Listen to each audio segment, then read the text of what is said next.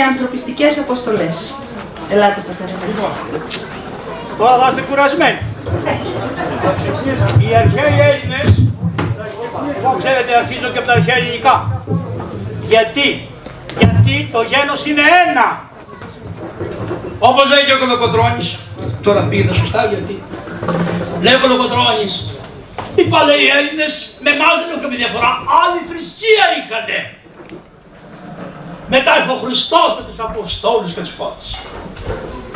Είμαστε ένα γένος πολύ μακρινό. Και θα σας πω, θα κάνετε λίγο υπομονή, όποιος δεν αντέχει φεύγει. Δεν με νοιάζει. Λοιπόν, δεν βλέπω τον γουρουνό μου να ανάβει τίποτα. Όλα. Πάλι σκηνήσεις. Θα σας πω και κάτι άλλο. Σκέφτομαι τους κεμένους, εσείς είσαστε η πολιτική εξουσία, έτσι. Σκέφτομαι τους ανθρώπους, ανεβήκατε και ξέρετε, θα σας λίγο, θα σας τρελάβω τώρα, θα δείτε. Εδώ, εδώ, ακούστε κάτι. Τώρα δεν μπορώ αλλιώς. Αυτό πρέπει να το βάλουμε κάπου στο κέντρο. Το έφτιαξα μόνο γιατί δεν είχατε ένα, ένα χάρτη. Αυτός; είναι ο αγιασμός του Τσιόρδα, να το ξέρετε.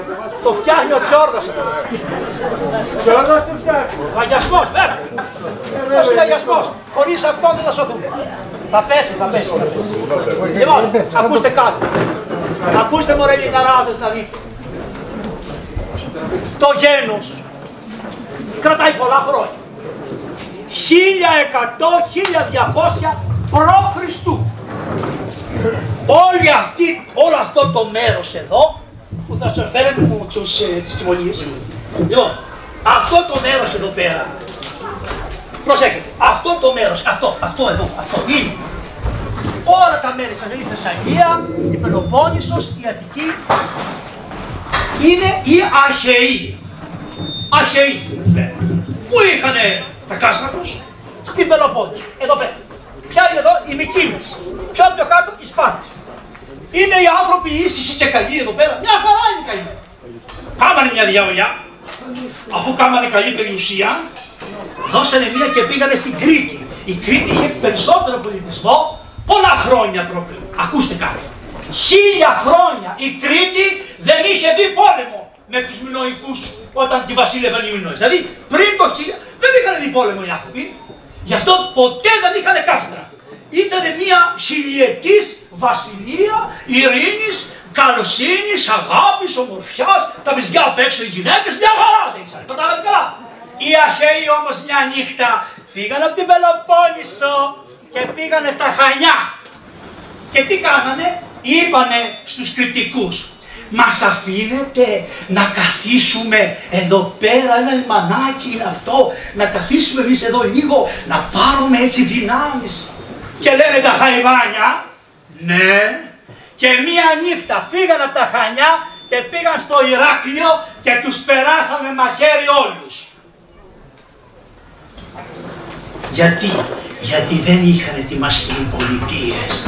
Είχαν μείνει χίλια χρόνια, καλά περνάμε. Εάν θέλεις να είσαι ελεύθερος, ετοιμάσου για πόλεμο.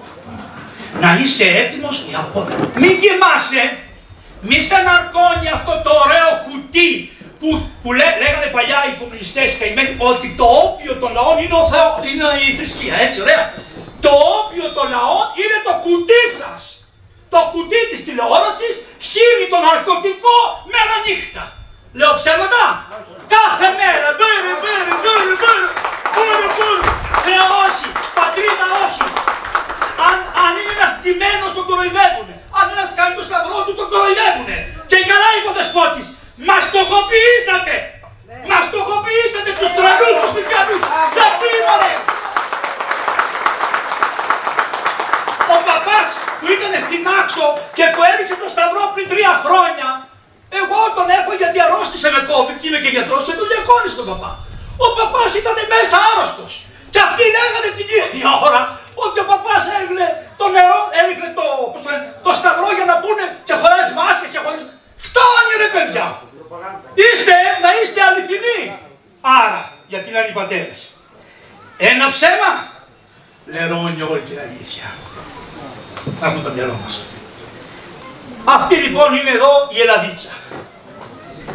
Εδώ πέρα είναι ένα ποτάμι που είχε πολλά ονόματα. Σήμερα το ξέρετε με τη λέξη Δούναβης. Οι αρχαίοι το λέγανε Ίστρο. Πολύ νερό. Από τις στέπες περνάγανε αυτό το ποτάμι και κατεβαίνανε προς τα κάτω. Έτσι ήρθαν τα λεγόμενα ελληνικά φύλλα. Μεταξύ λοιπόν αυτών που ήρθαν και κατέλαβαν εδώ, ήταν οι δωρείς. Εδώ όμως γινόταν όλο το θέμα. Εδώ πέρα. Εδώ αυτή είναι η αττικούλα μας. Ήτανε Ιωνες. Πώς τους λένε σήμερα οι Τούρκοι, Γιουνάν. Από το Ιον. Δεν σου κάνει τη χάρη ο Τούρκος να σε πει Έλληνα. Δεν σου κάνει τη χάρη ο Τούρκος να σε πει Γκρέτσια, όχι κύριε. Δεν σου κάνει τη χάρη ο Τούρκος να σε πει αυτό που είσαι, τι δηλαδή. Ρωμιός. Τι σημαίνει Ρωμιός; Έλληνας και Ορθόδοξος Χριστιανός. Μιλάω ελληνικά και είμαι Ορθόδοξος. Όχι, δεν το κάνει. Τι σου λέει; Ο Κοραής ζήτησε να φτιάξετε ένα κράτος από εδώ και κάτω που θα το λέτε Ελλάδα. Γιουνάν. Είστε Γιουνάν. Τελειώσατε. Μην ζητάτε κάτι άλλο. Από εδώ και κάτω ήσασταν. Γι' αυτό σε όλα του τα κείμενα Γιουνάν, Γιουνάν, Γιουνάν, Γιουνάν, Γιουνάν, Γιουνάν. Αυτό σε κάνει. Μόλις πας όμως στην πόλη και πεις στο ταξί, σας παρακαλώ να με πάτε στο Πατριαρχείο Yunan. Τι σημαίνει αυτό; Το ελληνικό Πατριαρχείο. Σε κοιτάζει ο Τούρκος και σου λέει τι χαμπέλ, τι λες Δεν ξέρω εγώ που είναι το Γιουνάν. Μόλις του πεις πήγαινε με στο Ρουμ Πατριάρχ, θα σε πάει αμέσως. Γιατί ξέρει ακόμα και ο λαός ότι δεν είναι Ιουνάν. Είναι κάτοικος της, δυτή, της Ανατολικής Ρωμαϊκής Αυτοκρατορίας με δύο χαρακτηριστικά. Θεός φορές Παπαγιώργη. Λατινικά, ελληνικά και ορθοδοξία. Είναι δίγλωσσος ο λαός. Οι λαοί ήσαν δίγλωσσοι που κατοικούσαν μέσα στην Ρωμαϊκή Αυτοκρατορία. Είχαν μια κοινή γλώσσα τα ελληνικά, ήταν λατινικά η και ο κάθε λαός με τη γλώσσα. Πάντοτε υπήρχε διγλωσία μέσα στο λαό. Άρα ο Βλάχος, ο Αρβανίτης που μίλαγαν Αρβανίτικα και Αλβανικά και Βλάχικα κτλ. Δεν ενοχλεί γιατί η κοινή γλώσσα με την οποία συνεννοείται ήταν τα ελληνικά. Γι' αυτό και ο, ο, ο Μάμος θα προσθετήσει. Όταν πήρε την Κωνσταντινούπολη και έγραψε γράμμα στον Πάπα να του πει ότι την πήρα, πώς την έγραψε; Τι γράφει στη σχολή, ξέρετε, στα ελληνικά του το Γιατί σου λέει αυτή είναι η γλώσσα. Με αυτή τη γλώσσα επικοινωνούσαν τόσα χρόνια. Μετά από 200 χρόνια το κάνανε στο τουρκικό. Βλέπετε τα ελληνικά και α το κάτι, δεν το πιστεύετε. Τρεις μεγάλοι εξελινισμοί του κόσμου υπήρξαν. Ο πρώτος εξελινισμός ήταν οι λεγόμενες απικίες. Ο δεύτερος εξελινισμός είναι του Μεγάλου Αλεξάνδρου. Ο τρίτος εξελινισμός, είτε το πιστεύετε είτε όχι, ήταν η περίοδος της Υποκρατία. Εξελίνησε, δηλαδή τι έκανε. Επήρε τη γλώσσα μας και την άπλωσε παντού και την έκαναν σχεδόν μετά τα τουρκικά. Οι Αλβανοί είχαν γλώσσα. Γράφανε κύριε Νατζιέ, οι Αλβανοί. Όχι. όχι. Χρησιμοποιούσαν την ελληνική. Και όταν αποφασίσανε, είδαν και πάθανε να διαλέξουν το αλφάβητο το 1902 το 3. Καταλαβαίνετε, ήταν αρκετός στου ανθρώπους να χρησιμοποιείται η ελληνική γλώσσα. Ήταν και καλό, ήταν και κακό μετά γιατί όταν γίνανε τα έθνη, ο εθνικισμός που είναι καταδικαστέο με σύνοδο από την Εκκλησία. Ο εθνικισμός είναι καταδικαστέο. Δεν είναι το καλύτερο γένος οι Έλληνες. Ο Χριστός το κάνει το γένος των Ελλήνων, το καλύτερο γένος. Χωρίς Χριστό δεν του φτάνει γλώσσα. Είπε, είπε κάποιος από τους άρχοντες που μίλησε, εγώ για να μην ξέρω τις φάτσες ποιος μιλάει, καθόμουν εκεί πέρα. Γιατί με πιάνουν τα νεύρα μου και δεν θα πω τίποτα και θα σας υποφώ τον άνθρωπο. Λοιπόν, δεν είναι η γλώσσα που σε κρατάει. Εάν πιστεύετε ότι με τη γλώσσα θα μείνετε, απόδειξη είναι Όσες λέξεις αγγλικές σας βάλανε μέσα στην περίοδο του κορονοϊού, δεν σας τις έχουν βάλει ποτέ. Μέρα νύχτα ακούτε. Ναι, ναι, ναι, αγγλικά, αγγλικά. Λέω ψέματα. Take away, take away. Τούτο, τούτο. Μπορώ, μπορώ όλη μέρα αγγλικά. Η γριά θα πει. Τι το take away; Σου λέω ψέματα. Σας βάλανε άπειρες λέξεις. Μπούρου, μπούρου, μπούρου, μπούρου. Τι κάνετε εδώ; Πού είναι η γλώσσα; Να σου πω κάτι άλλο. Δεν σεβόσαστε και κάτι άλλο. Όχι, δεν είναι η γλώσσα πρόβλημα δεν σεβόσαστε τότε την παράδοση στην γενικότερη. Όταν οι Τούρκοι διώξαν τους ανθρώπους από τη Μικρά Ασία, που είναι η μεγαλύτερη καταστροφή που έγινε ποτέ, και λέμε γελάμε τα 200 χρόνια λέει της Ελλάδος. Τι να κάνει τα 200 χρόνια, δεκατομμύριδες Πού ήταν η Ελλάδα το 1821 και πού την έχουμε πάει σήμερα; Και χάνουμε και κομμάτια; Πες μου να τσιέ, ήταν η Ελλάδα στην Μικρασία. Ήταν η Ελλάδα στις παραδείγματες χώρες. Από Ρουμανία μέχρι Αίγυπτο. Μάλιστα. Ήταν η η Ελλάδα από εδώ που πήρε στη βραδιά. Ήταν η Ελλάδα η Φτάνησα. Ήταν η Ελλάδα, ήταν η Ελλάδα η, του- η, η Κρήτη. Ήταν η Ελλάδα η Κύπρος. Ήταν η Ελλάδα η Συρία. Ήσαν ενώ Έλληνες. Εντάξει. Ήταν η Αλεξάνδρεια. Ήταν το Κάιρο. Ήταν ακόμα να πάτε να τα δείτε. Τι κάναμε; Κάναμε την Επανάσταση. Αλλά δεν είχαμε το μεγάλο όραμα το εσωτερικό. Τι κάνανε κάποιοι που ήταν από την Ευρώπη; Ακολουθήσανε την εντολή του Βοναπάρτη. Ο Βοναπάρτης, ενώ σας φαίνεται ότι είναι ένα πρόσωπο, ήταν μια μαφία. Κατά πρώτον, να ξέρετε κάτι.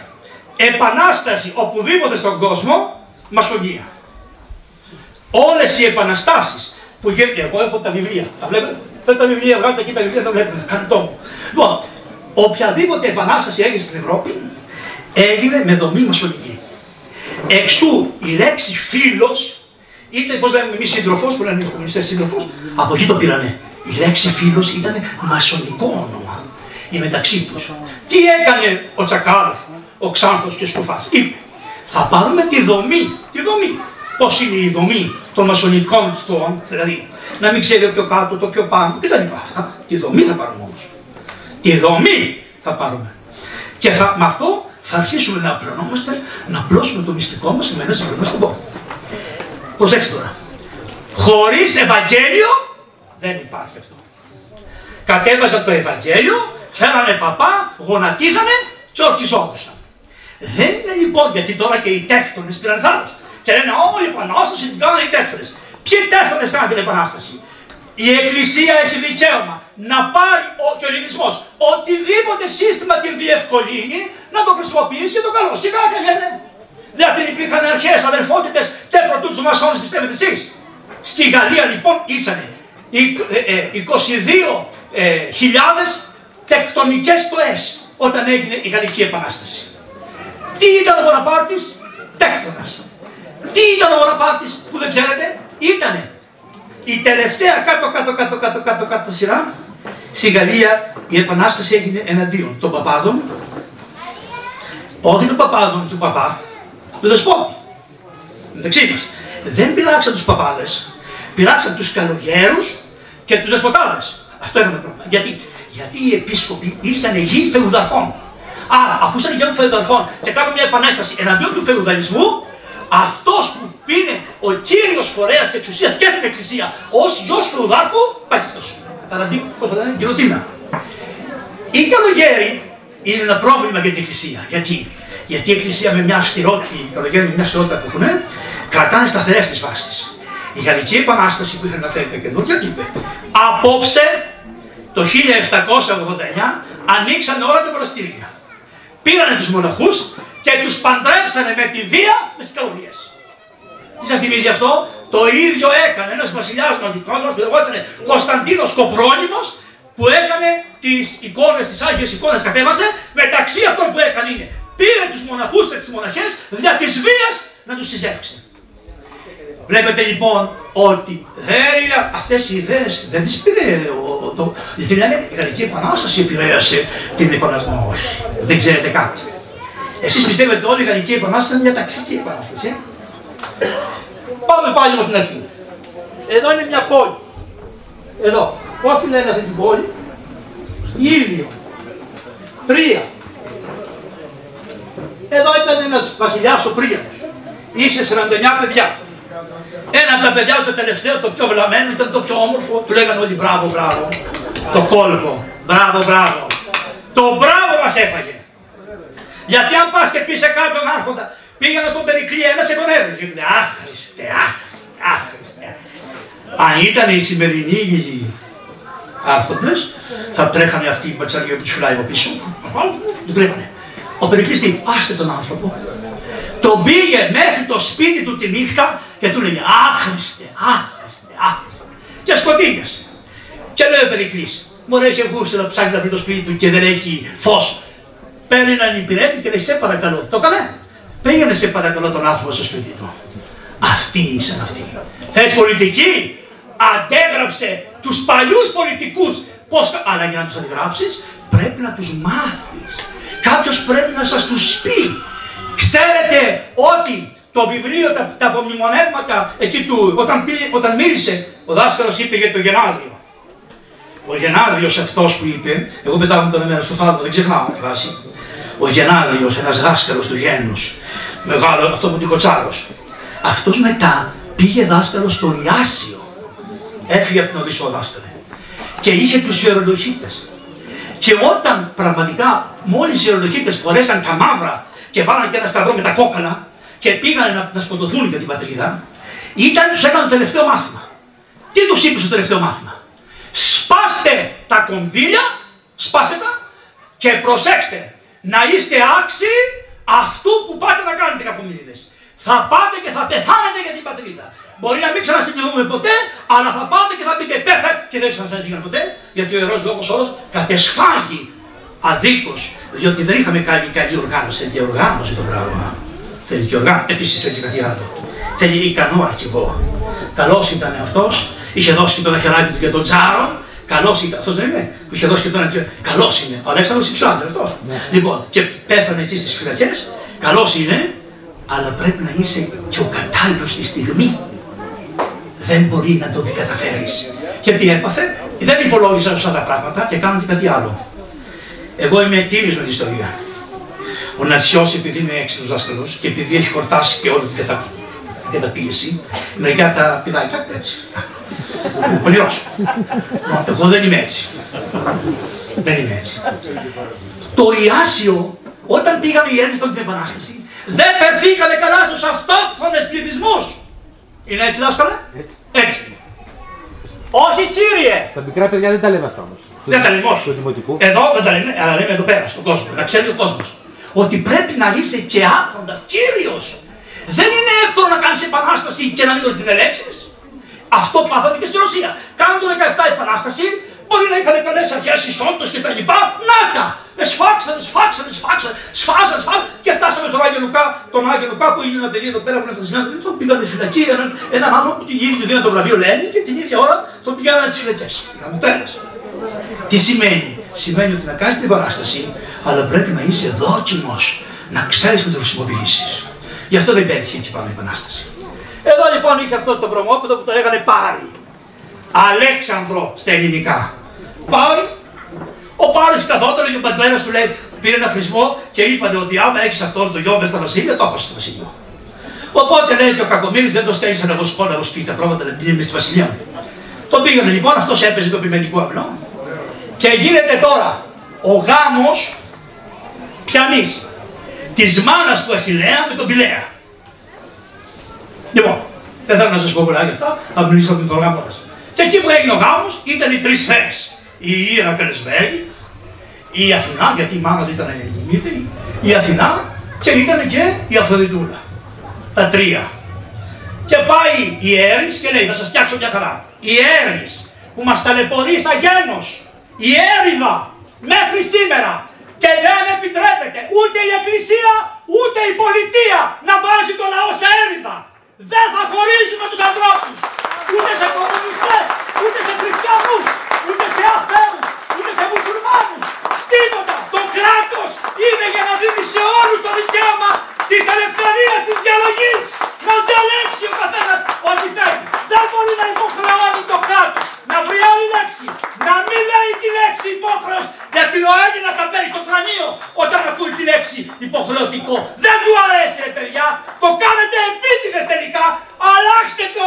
Φάτε κάτι. Αλλά γιατί δεν το αλλάζουμε γιατί δεν έχουν σχέση επικοινωνιακή, γεννηθήκαν στα σαλόνια. Δεν έχουν σχέση με το λαό. Οι βασιλείς οι παλαιοί βγάζαν τα ρούχα τους και πηγαίνανε στα σπίτια και μπαίνανε. Πήγε σε μια δουλειά ένας βασιλιάς μέσα ντυμένος φτωχικά. Πήρα σε πολλά σπίτια, τον καταργόντουσαν, να, λέγανε στο βασιλιά και τη μάνα του και τον πατέρα. Πάει σε μια γριά και βλέπει τη γριά στον κατή να κάνει μετάνοιες και να λέει δόξα ο Θεός, ο βασιλέας μας να είναι καλά. Λέει τώρα ο βασιλιάς, τότε η γριά είναι η μόνη που με πολυχρόνιζε, που μου έλεγες σπολάκι. Τι γίνεται εδώ πέρα, τι κάνει λοιπόν ο βασιλεύς; Το πρωί που άλλαξε τα ρούχα, γιατί έχει πρέπει να έχει και τη χάνα αλλάζει τα ρούχα όμως. την καλή τη γριά στο παλάτι. Πάει γριά, γιατί με θέλει ο βασιλιάς. Πάει γριά και λέει γριά, είσαι η μοναδική πολίτης μου που έλεγες ένα καλό λόγο. Τι σου έχω κάνει εγώ καλό, λέει, τίποτα. Ε, τι, γιατί με πολυχρονείς. Γιατί είμαι 120 χρονών και έχω δει τον προπροπάπου σου. Είχα δει τον προπάπου σου το ίδιο. Είχα δει τον τέτοιο. Και όσο ερχόταν χειροτερεύαν τα πράγματα. Και λέω, Θεέ μου, φύλατε αυτό το κατοβίζικο που να πάνε, να μην έρθουν και τα χειρότερα. Καταλαβαίνετε. Ο λαός έχει σοφία.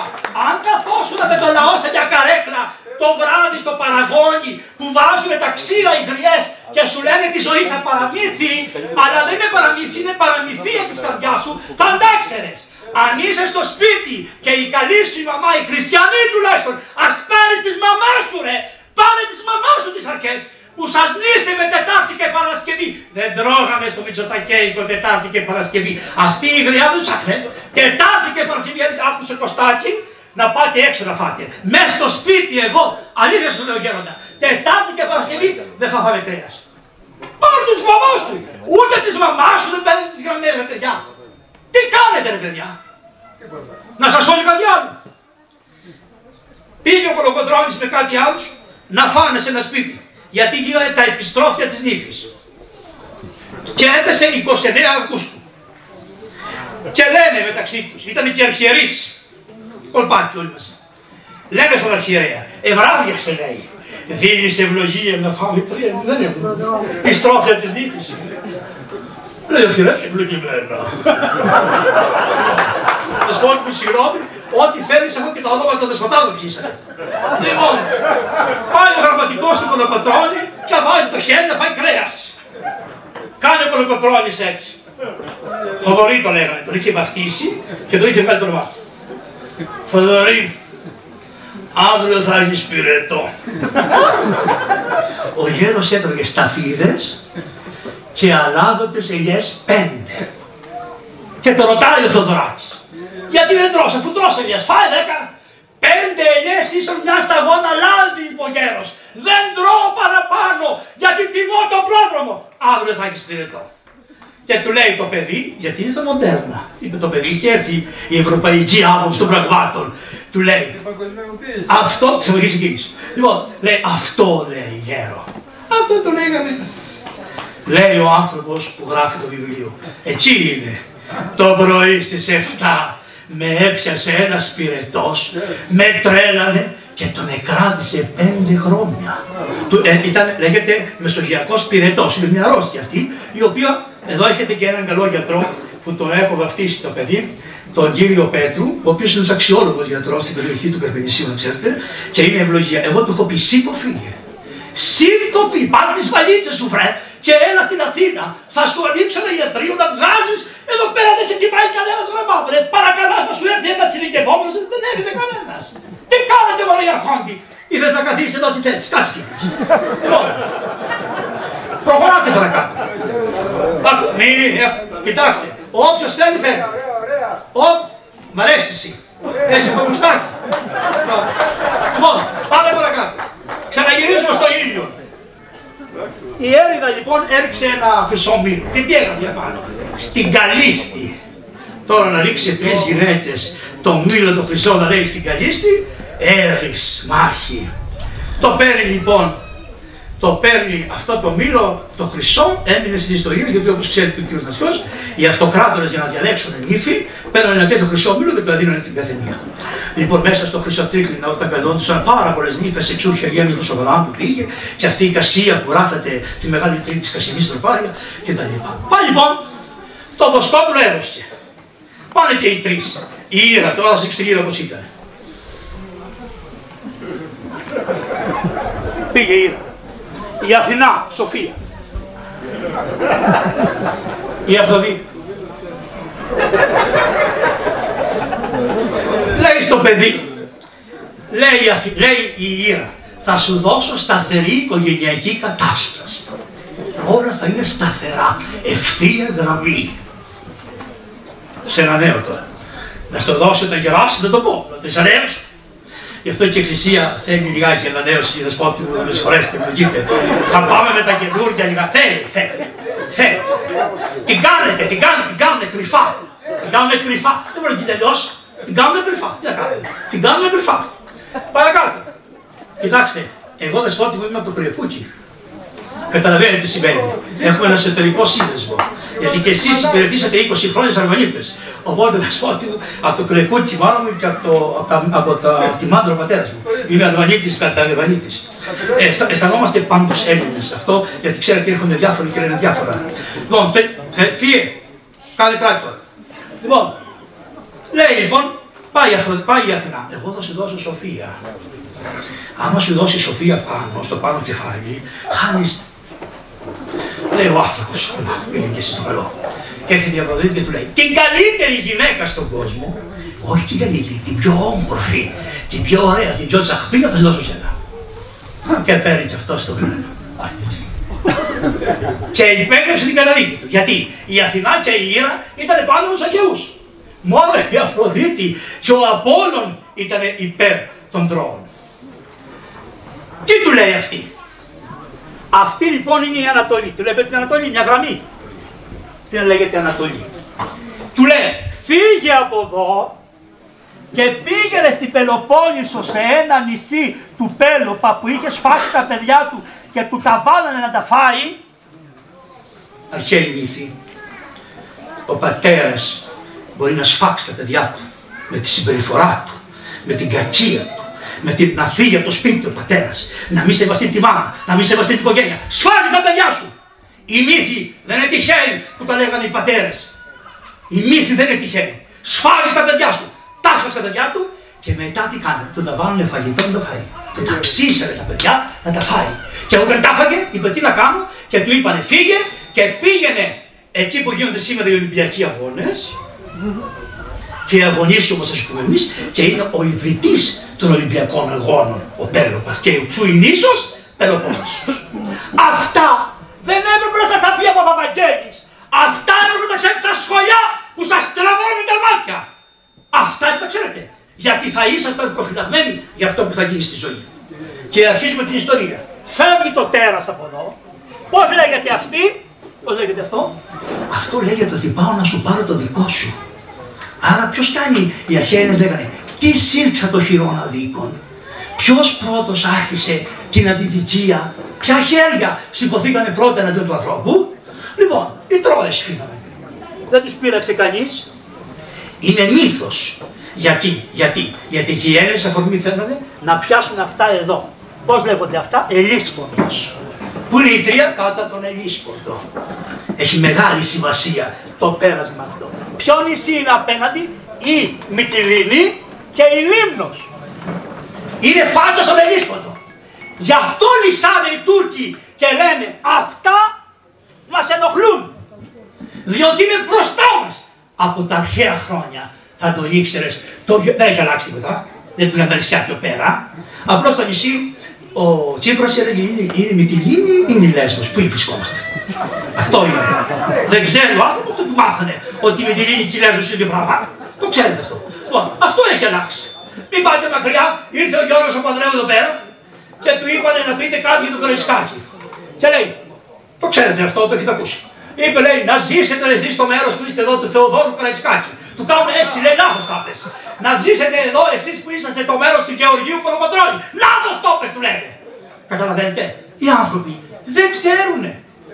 Και αυτόν τον άνθρωπο που δεν ξέρει, εσύ τον κάνεις να σε διοικήσει.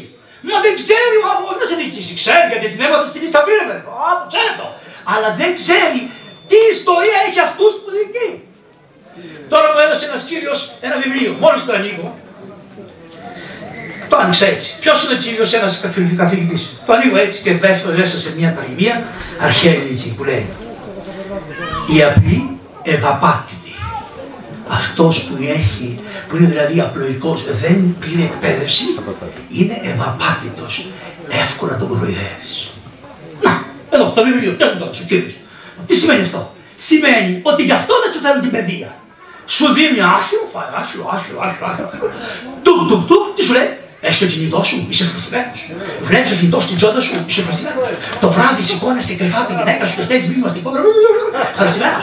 Και μετά μου λες φράγισμα. Βρε, δεν είναι το εμβόλιο το σφάσμα. Σας έχουν σφραγίσει με το πρώτο βάπτισμα, με το δεύτερο, με το τρίτο, με το τέταρτο, με το πέμπτο, με το έκτο. Τώρα θα πει να γίνουν 10-15 βαθμίδα και να σε πάρει το λαιμό. Έχεις βαπτιστεί με την κακία από χρόνια. Έχεις βαπτιστεί με τη διαίρεση μέσα στην οικογένειά σου. Είσαι βαπτι... Σε έχουν σφραγίσει. Είτε το πήρε χαμπάρι είτε όχι. Αυτό δεν είναι τίποτα. Είναι μια γέφυρα που παραδίδει ο ένα τον άλλο. Κοίταξε το; Και φτάσαμε σε αυτό.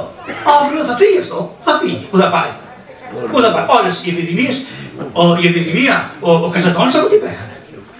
Ο Καζαντώνης που λέτε, από τι πέθανε. Από που το έκοψε τα πόδια και τα χέρια του, τα σπασε με λιδόν όλη πασά. Προδοσία. Από προδοσία δεύτερο. Από την ευλογιά πέθανε.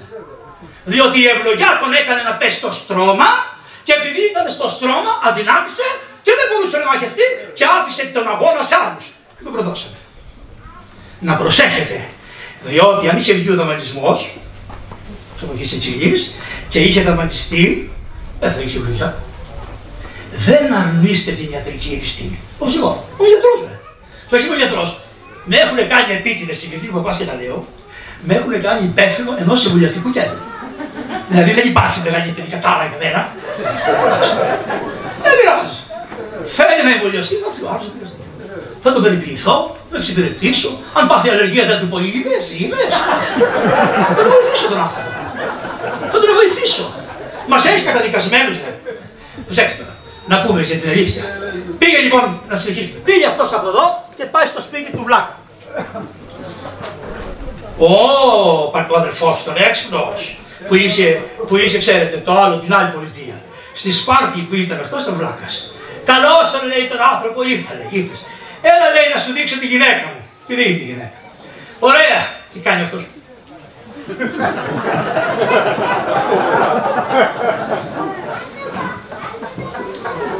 Αυτό έκαναμε. Εν ολίγης, αυτό λέει το ποίημα.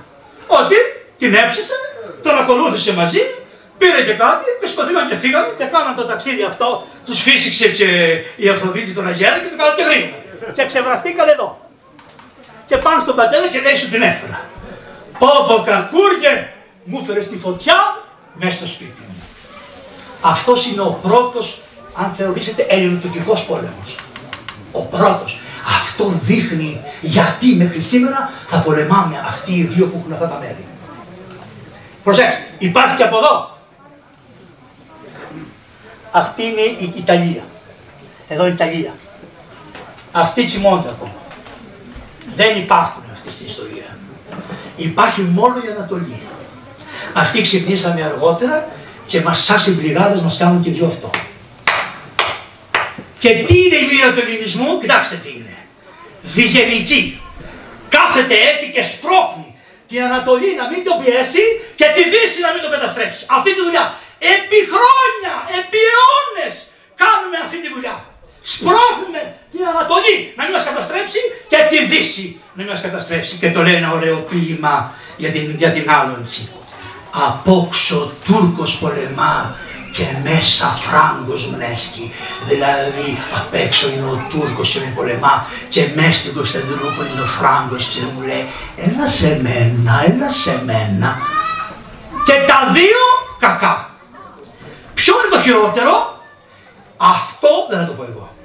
Θα σας το πω ιστορικά και στο τέλος θα σας το πει ο ίδιος ο Κολοκοτρώνης ποιο ήταν το χειρότερο; Την πήρε την κοπέλα, την πήρε; Και ξεκινάνε όλοι οι Έλληνες; Μας πήρε την κοπέλα, θα πάμε να την πάρουμε. Χιλιάδες μαζευτήκανε. Άρα τι σημαίνει; Οι Έλληνες μπροστά στον οποιοδήποτε κίνδυνο, όταν καταλάβουν ότι υπάρχει κίνδυνος, ενώνονται. Όταν το καταλάβουν, όταν δεν είναι ναρκωμένοι, όταν δεν την έχουν φάει τα φίδια όπως φάγανε την καρετάσσερα, αλλά είναι έξυπνοι, ενεργείς. Τι σημαίνει, στην εκκλησία ποια λέξη χρησιμοποιούμε γέροντα συνέχεια, νύφε, νύφε, νύφε, είσαι ο ξύπνιος, είσαι ο έξυπνος, ανοίξτε το κεφάλι σας, τα μάτια σας, τα αυτιά σας, μην περιμένετε από τους άλλους. Όσο οι Έλληνες περιμέναν τις μεγάλες δυνάμεις, να μην σας έλεγα τι πήρανε.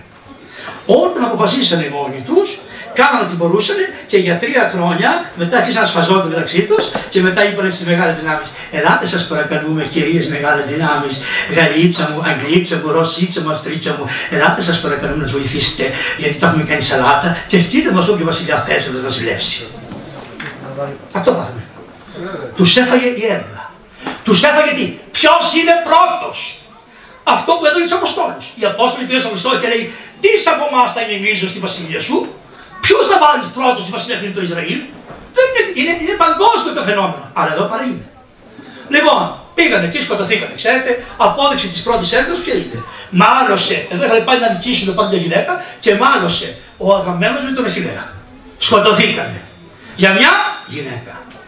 Πού ήθελε να την πάρει ο Αγαμένο, τι θα κάνει ο Αγαμένο. Εγώ είμαι το κράτο, εγώ είμαι η εξουσία. Χωρίς λογική θα με υπακούσετε. Επειδή το λέω εγώ, λέει ο Αγαμένον, θα σου πάρω την παρακίνα. Το δε, χωρίς λογική. Γιατί λέει ο καημένος ο Αχηλέα. Μα πήρε τη δικιά σου και μου έδωσες τη δικιά μου. Τώρα τι, τι θέλεις τη δικιά μου αφού σου έδωσες τη δικιά σου, την έδωσες στον πατέρα της. Δεν τη θέλεις τη δικιά μου. Όχι θα την πάρω. Γιατί εγώ είμαι ο άρχον. Χωρίς λογική. Σεβασμιότατε, επειδή είστε. Θέλω να καταλάβουμε όλοι μαζί κάτι. Ζούμε την παγκόσμια κατάσταση της απολύτου υπακοής. Δεν ζητάνε, ζητάνε την υπακοή μας. Την υπακοή, και με χωρίς λογική την υπακοή μας. Θέλουν μη λογική, δεν τη σκεφτείς. Θα την καταθέσεις χωρίς να έχει λογική. Σου το λένε α, β, του λες, μα είναι το γάμο. Όχι, δεν Αυτό έκανε και ο γαμμένο. Όχι ρε, θα μου τη δώσεις. Και επειδή το λέω, εγώ θα το κάνεις. Τι έγινε, πήγανε κατά διαβόλου. Δέκα χρόνια πολεμούσανε, δεν πήραν τίποτα. Και μετά έρχεται η πύρα, η εξυπνάδα, το στρατήγημα. Δεν νικιώνται οι πόλεμοι χωρίς στρατήγημα. Ο Κολοκοτρώνης νίκησε γιατί εφάρμοσε στρατηγήματα ο, ε, πώς το λένε, ο, ε, οι άλλοι που ήσαν μέσα στην, πώς το λένε, στο Μεσολόγγι, που νικήσαν την πρώτη φορά και δεν υπάρχει τίποτα, εφαρμόσαν στρατηγήματα.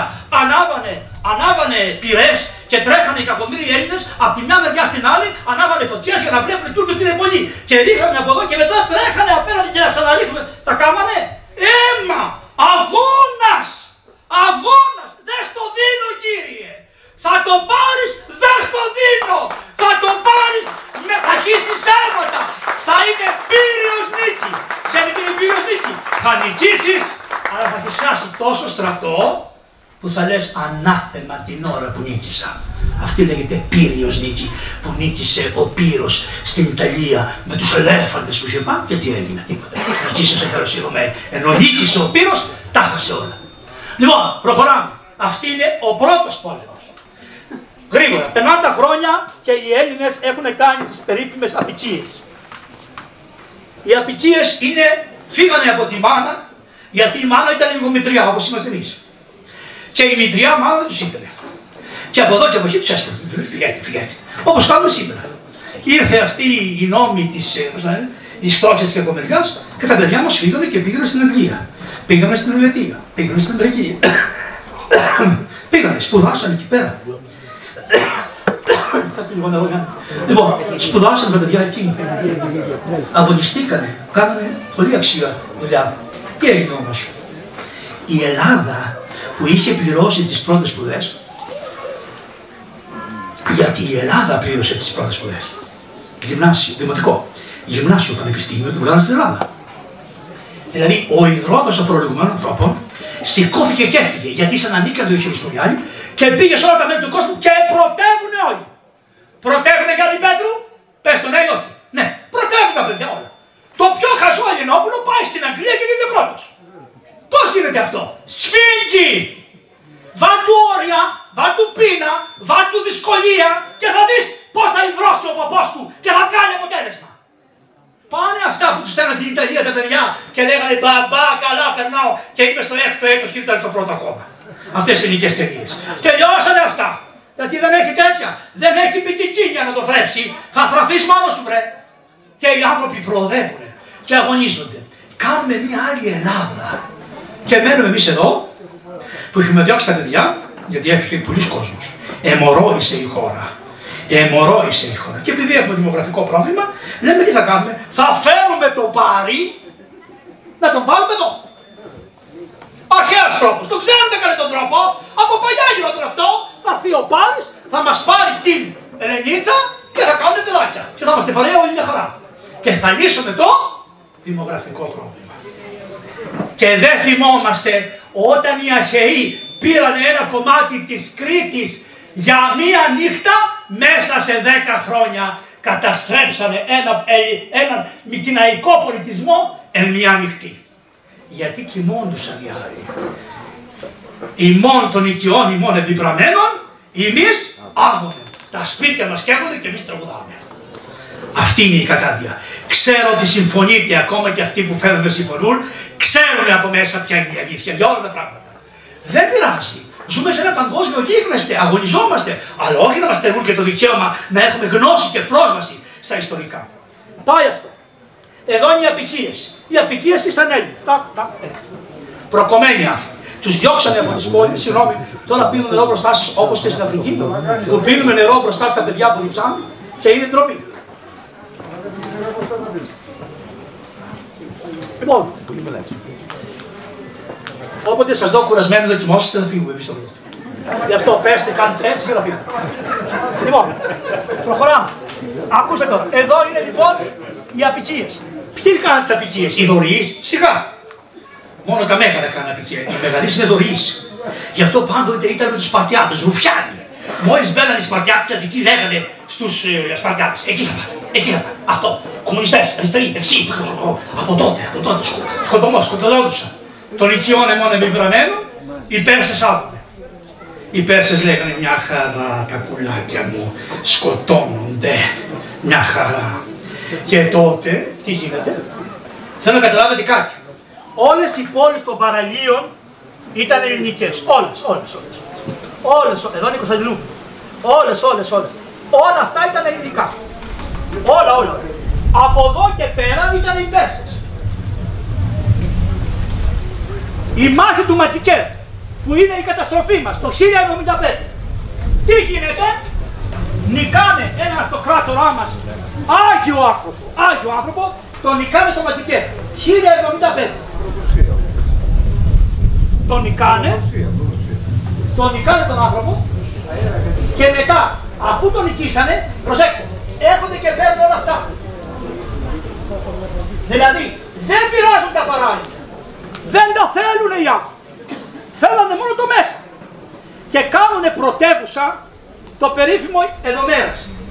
Λοιπόν, πάντοτε το Διογέννη το Ρωμανό, τον πάνε στην πόλη, κάνει μια συμφωνία και του λέει αυτός που τον έπιασε ο Τούρκος. Δεν μου λες, του λέει, πώς θέλεις να σου φερθώ. Εγώ αν ήμουν, εσύ λέει, αν ήμουν με έπιανες εκ τι θα με έκανες; Εγώ θα σε σκότωνα, του λέει. Εγώ του λέει, θα σε κάνω φίλο. Ο πρώτα, τα πρώτα φύλλα αυτά τα τουρκικά. Του, τον, τον επήρανε και τον πήγαμε στην πόλη. Κάνε μια συμφωνία ότι θα έχουμε εμείς αυτό και όλα αυτά δικά σου. Το πάνε στην Κωνσταντινούπολη, το πιάνουν οι αντίπαλοι, δεν τους άρεσε και τον τυφλώσανε. Και λέει τότε ο αρχηγός των Τούρκων, ότι εγώ κύριε, τη συμφωνία την έκανα με τον βασιλιά αυτόν; Δεν αναγνωρίζω μόνο αυτόν τον βασιλιά. Οι Κωνσταντινοπολίτες όμως, αν τη φρονόνταν κάποιον τον βασιλιά, γιατί του έλειπε κάτι.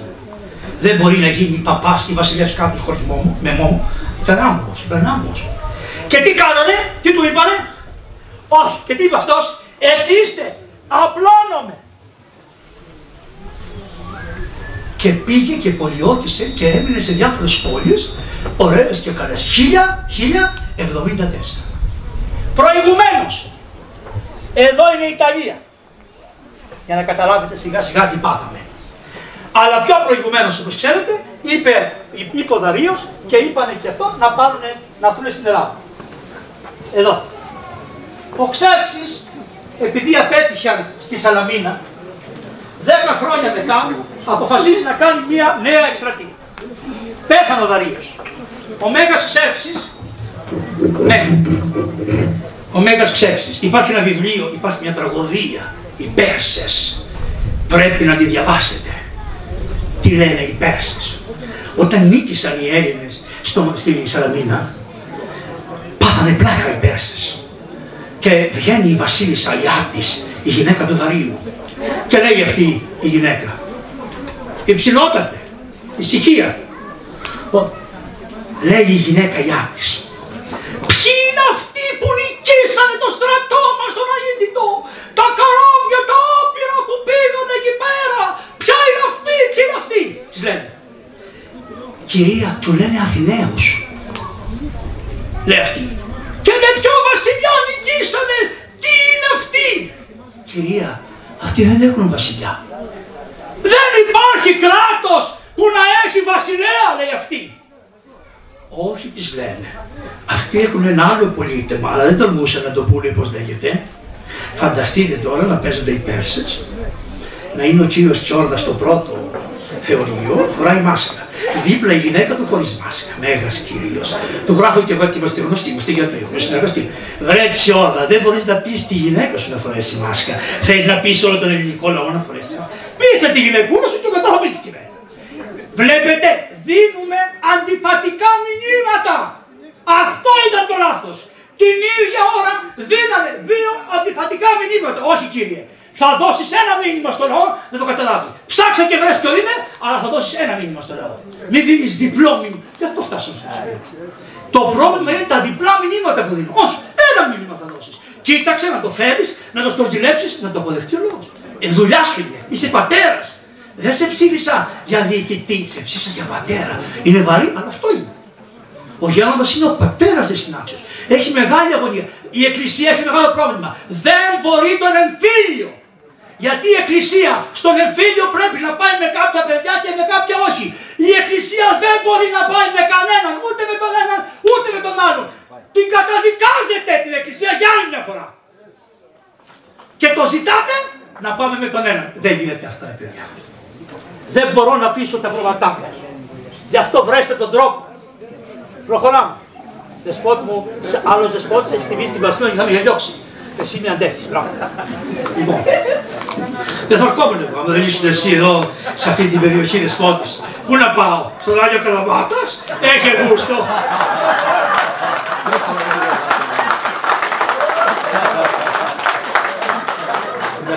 Αλλά έχεις ένα καλό.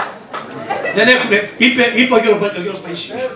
Το πρόβλημα λέει είναι άμα έχεις μια κονσέρβα και ανοίξει μια τρύπα και σου πάρουν το, μια, το μπει μέσα ο αέρας στην κονσέρβα, σάψε, σάψε, σάψε. Αν έχεις έναν εγκέφαλο και σου ανοίξει μια τρύπα και σου πάρουν τα μυαλά σου αέρα και νομίζεις να γίνεις αρχιεπίσκοπος, πρόσεξε δεσπότη μου, δεν θα σαπίσει το μυαλό σου. Σε τρώει το πρόβλημα. Κρατηθείτε εκεί που είστε. Α, να σας πω κάτι σοβιότητε. Πώς το λέτε το δεσπότη, Άγιος Καρπέμι είναι. Γιατί είναι Άγιος, μπορεί, τι Άγιο έκανε το δεσπότη, σιγά και δεν. Το λέτε Άγιο. Τον άλλο το λέτε Άγιο Πατρόν Άγιο. Γιατί είναι Άγιος; Είναι Άγιος. Άμα πεθάνει και μυροβλήσει, που δεσπότη θα μυροβλήσει σπάνιο, τέλος πάντων, λοιπόν, εντάξει.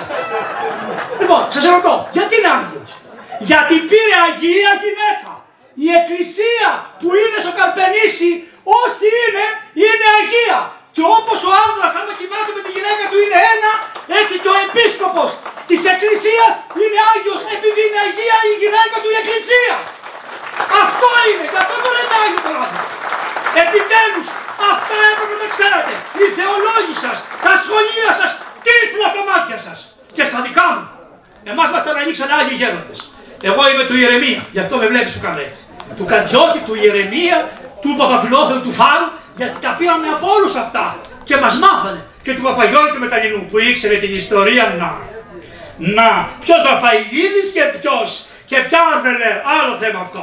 Να μην το πιάσουμε κι αυτό. Προχωράμε. Τι κάνανε λοιπόν, τι είπε ο Ξέρξης, τι είπε, α, τι είπε η Άκης, λέει πώς διοικούνται. Κυρία λέει να σας πω, έχουν ένα παράξενο, μαζεύονται λέει στην εκκλησία του Δήμου και μιλάνε όλοι και το βάζουν σε ψήφισμα και μετά ό,τι απόφαση βγει αυτό λέγεται άμεση δημοκρατία. Εάν δεν γίνει άμεση δημοκρατία δεν θα σου δίνει ποτέ. Μα θα μου πεις έχει προβλήματα. Γιατί το ίντερνετ το χρησιμοποιείτε αυτή τη στιγμή για ό,τι θέλετε και δεν το χρησιμοποιείτε να γίνει με ένα τικ του λαού, ένας και μοναδικός άνθρωπος, να γνώσει μια γνώμη και να δούμε πόσα εκατομμύρια άνθρωποι θα πούνε γι' αυτό ή όχι. Δεν μπορούνε! Μπορείτε. Αλλά τι λέτε, όχι παιδάκια μου, είστε ανώδυνοι.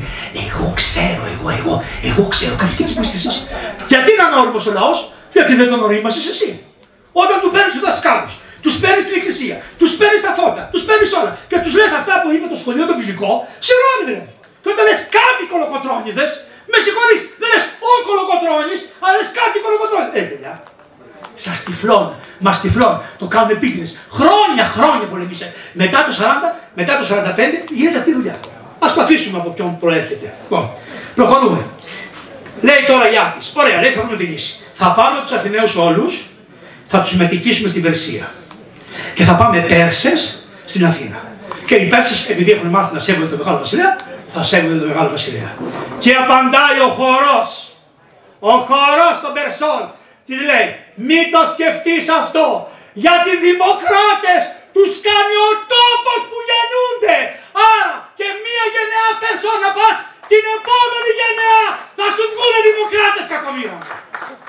Έτσι λέει το τραγούδι. Ξέρετε τι λόγια είναι αυτά; Ξέρετε τι βάση είναι αυτή; Και είναι οι πατέρες. Δεν έχουμε φτάσει στους νέους. Δεν έχουμε φτάσει στους Αγίους. Είμαστε στους Έλληνες ακόμα. Αυτούς που λέγω λογοτρώνεις ότι οι παλιοί είμαστε Έλληνες. Και τι κάνουνε; Έρχονται εδώ πέρα ο Ξέρξες, ο Ξύπνιος.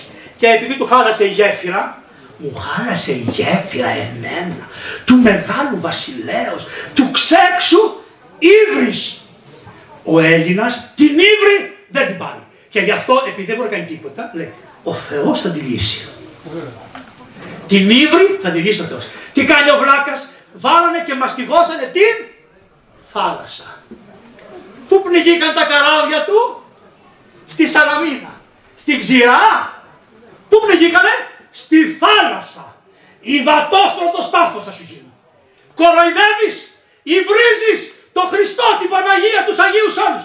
Υδατόστρωτος στάθος θα σου γίνει κάποιο μήνυμα. Όχι από εκδίκηση, όχι. Προσέξτε, ο Θεός δεν εκδικείται. Τι κάνει; Το αυτοκακό που κάνεις γυρίζει στον εαυτό σου. Ο Θεός δεν ξέρει να τιμωρεί. Αυτή τη, θε, αυτή τη θεωρία που είναι πάρα πολύ ωραία και της αρέσει πολύ, ότι ο Θεός τιμωρείται Θεός Σάτανα. Άμα ήταν σαν και το Βαγγέλη που νευριάζει με τον κάθε δεσπότη. Και τι Θεός είναι. Δεν είναι Θεό τέτοια. Ευλόγησον; Τιμωρεί ο άνθρωπος. Ναι, αυτό τιμωρείται. Αυτό τι πράγμα. Κοιτάξτε, λέει κόλαση, δεν λέει; Τι είναι η κόλαση; Εγώ έχω ανοιχτά τα μάτια, βλέπω τους ανθρώπους εδώ τη κυβερνήσεω, του δεσπότε. Προσέξτε, έχει φως. Έχει φως. Έχει φως. Το βλέπετε το φως. Ορίστε. Έχει φως για μένα. Τι έφτιαξα για τον εαυτό μου; Σκοτάδι. Τι δηλαδή έφτιαξα; Την κο... Τι υπάρχει; Το φως. Γύρω είναι το φως και εγώ. Το λένε οι αρχαίρες και οι Άγιοι Πατέρες. Ο Μέγας Θανάσιος. Καμίων τους οφερμούς κρίνω και ποιόδια τον εαυτό μου κόλλησε και σκοτάδι. Εγώ τα φταίω. Και όταν μαζευτούν πολλοί που τα φταίνε, κάνουν και κόλαση με τον άλλον. Αυτό είναι το φοβερό. Και πρέπει γρήγορα τι να πάθουν, νύψη. Να ανοίξουν τα ματάκια. Πάλι λοιπόν αυτό είπαμε για τη δεύτερο, αυτό είναι η δεύτερη. Ξανά εδώ.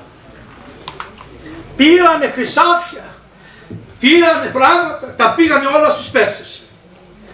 Και μετά περάσανε από εδώ. Από πού είναι ο αγαπημένος δρόμος, αυτό εδώ, κοιτάξτε το. Αυτό. Εδώ τι ήτανε, οι Θερμοπύλες. Εδώ τι είναι, η Μακεδονία. Η Μακεδονία θεωρούσε τον εαυτό της ότι ήταν Έλληνας. Είχε βασιλιά Αλέξανδρο, ναι ή όχι; Τι έκανε ο βασιλιάς Αλέξανδρος στις πλατές; Πήγε και έψαξε κρυφά, γιατί τον είχαν κάνει φόρο υποτελή, δηλαδή τον είχαν... Είχε έρθει η Μέρκελ της εποχής εκεί, τον είχε πατήσει. Και ο Κακομίδης έκανε ναι με του πέτσε, βέβαια, βέβαια. Και μόλις έγινε η μάχη στις πλατείες, σηκώθηκε και έφυγε κρυφά και πήγε και βρήκε τον, τον άρχοντα, τον, πώς το λένε, τον άρχοντα των, των, των, των Σπαρτιατών, τον Βαυσανία και του λέει θέλει να σου πει κάτι ο βασιλιάς της Μακεδονίας, ο Αλέξανδρος. Και είναι γραμμένο και λέει είμαστε πάντα το ίδιο γένος.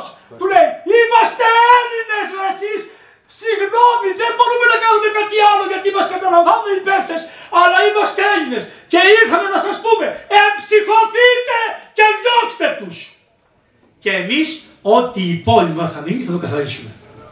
Έγινε, είναι γραμμένο, είναι γραμμένα, στο οδηρόδοτο. Τα ξέρει κανείς, όχι.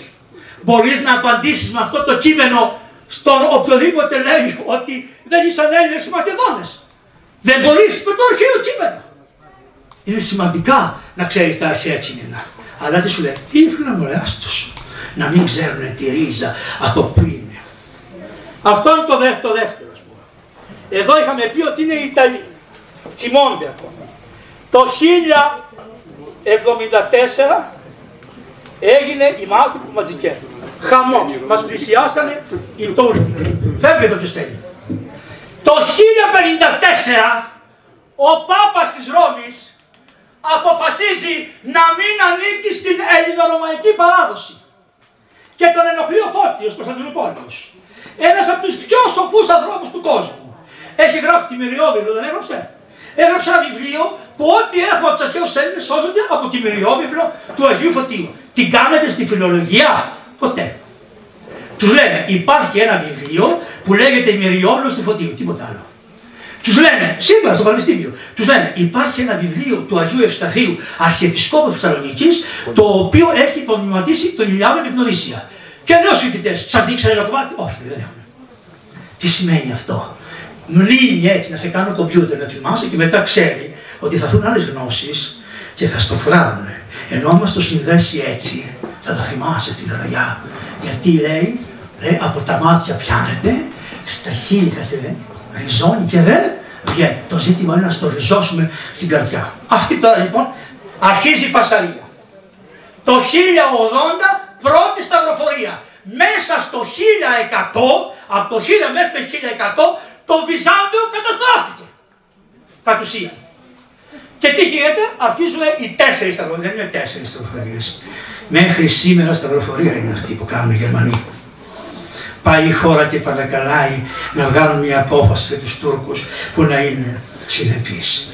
Και δεν είναι συνεπείς, αλλά και η χώρα πρέπει να πληρώσει το άλλο που κάνει, ότι πάει στους Βουλγάρους και τους παρακαλεί, σας παρακαλώ, υπογράψτε τη συνθήκη που έφτιαξε ο Τσίπρας με το, με το κράτος αυτό, για μην φέρετε αντίρρηση, βοηθήστε την Ευρωπαϊκή Ένωση. Το κάνει, βοηθήστε την Ευρωπαϊκή Ένωση. Βεβαίως είναι πολιτικά, δεν ξέρω. Μπορεί να είναι πολιτικά. Αλλά όπως σου έκανε ο Πάπας σε σένα, το ίδιο κάνεις και εσύ. Με συγχωρείς. Μην ζητάς δικαιοσύνη. Ποιος θέλει να σε δικαιώσει, θα κάνεις τα ίδια. Θα μου πεις είναι μικρή χώρα. Το καταλαβαίνω. Διότι όταν πήγανε οι Αθηναίοι και πολιορκήσανε την, ε, την, την, την να την καταστρέψουν, ε, γράφουν οι Μυτιλεναίοι. Αφήστε μας να ζήσουμε με την πατρίδα μας. Και τι είπανε; Να τα είχατε σκεφτεί νωρίτερα, γιατί είμαστε ισχυρότεροι από εσάς. Το Κυρίδη. Ε; Στη Μήλο. Είμαστε ισχυρότεροι από εσάς. Δικαιούμαστε γιατί είμαστε ισχυρότεροι. Άρα θα πέσετε να κινήσεις. Δεν υπάρχει, υπάρχει, λένε οι άνθρωποι, εξευγενιστήκαμε, η εξέλιξη. Ποια εξέλιξη παρέ. Στο σπίτι είσαι ένας άντρα και μια γυναίκα. Η γυναίκα η κακομήρα, μαγειρεύει όλη μέρα. Ο άντρα λοιπόν λέει, έρχεται, αφέντη. Πάει η γυναίκα να κουνηθεί, κάτσε κάτω. Εγώ είμαι. Ε, δεν γίνονται. Πάρα πολλές φορές γίνεται αυτά. Τι δείχνει λοιπόν, ότι ακόμα ποια εξέλιξη έχεις αφού, αφού έχεις στην αρχή της εξουσίας.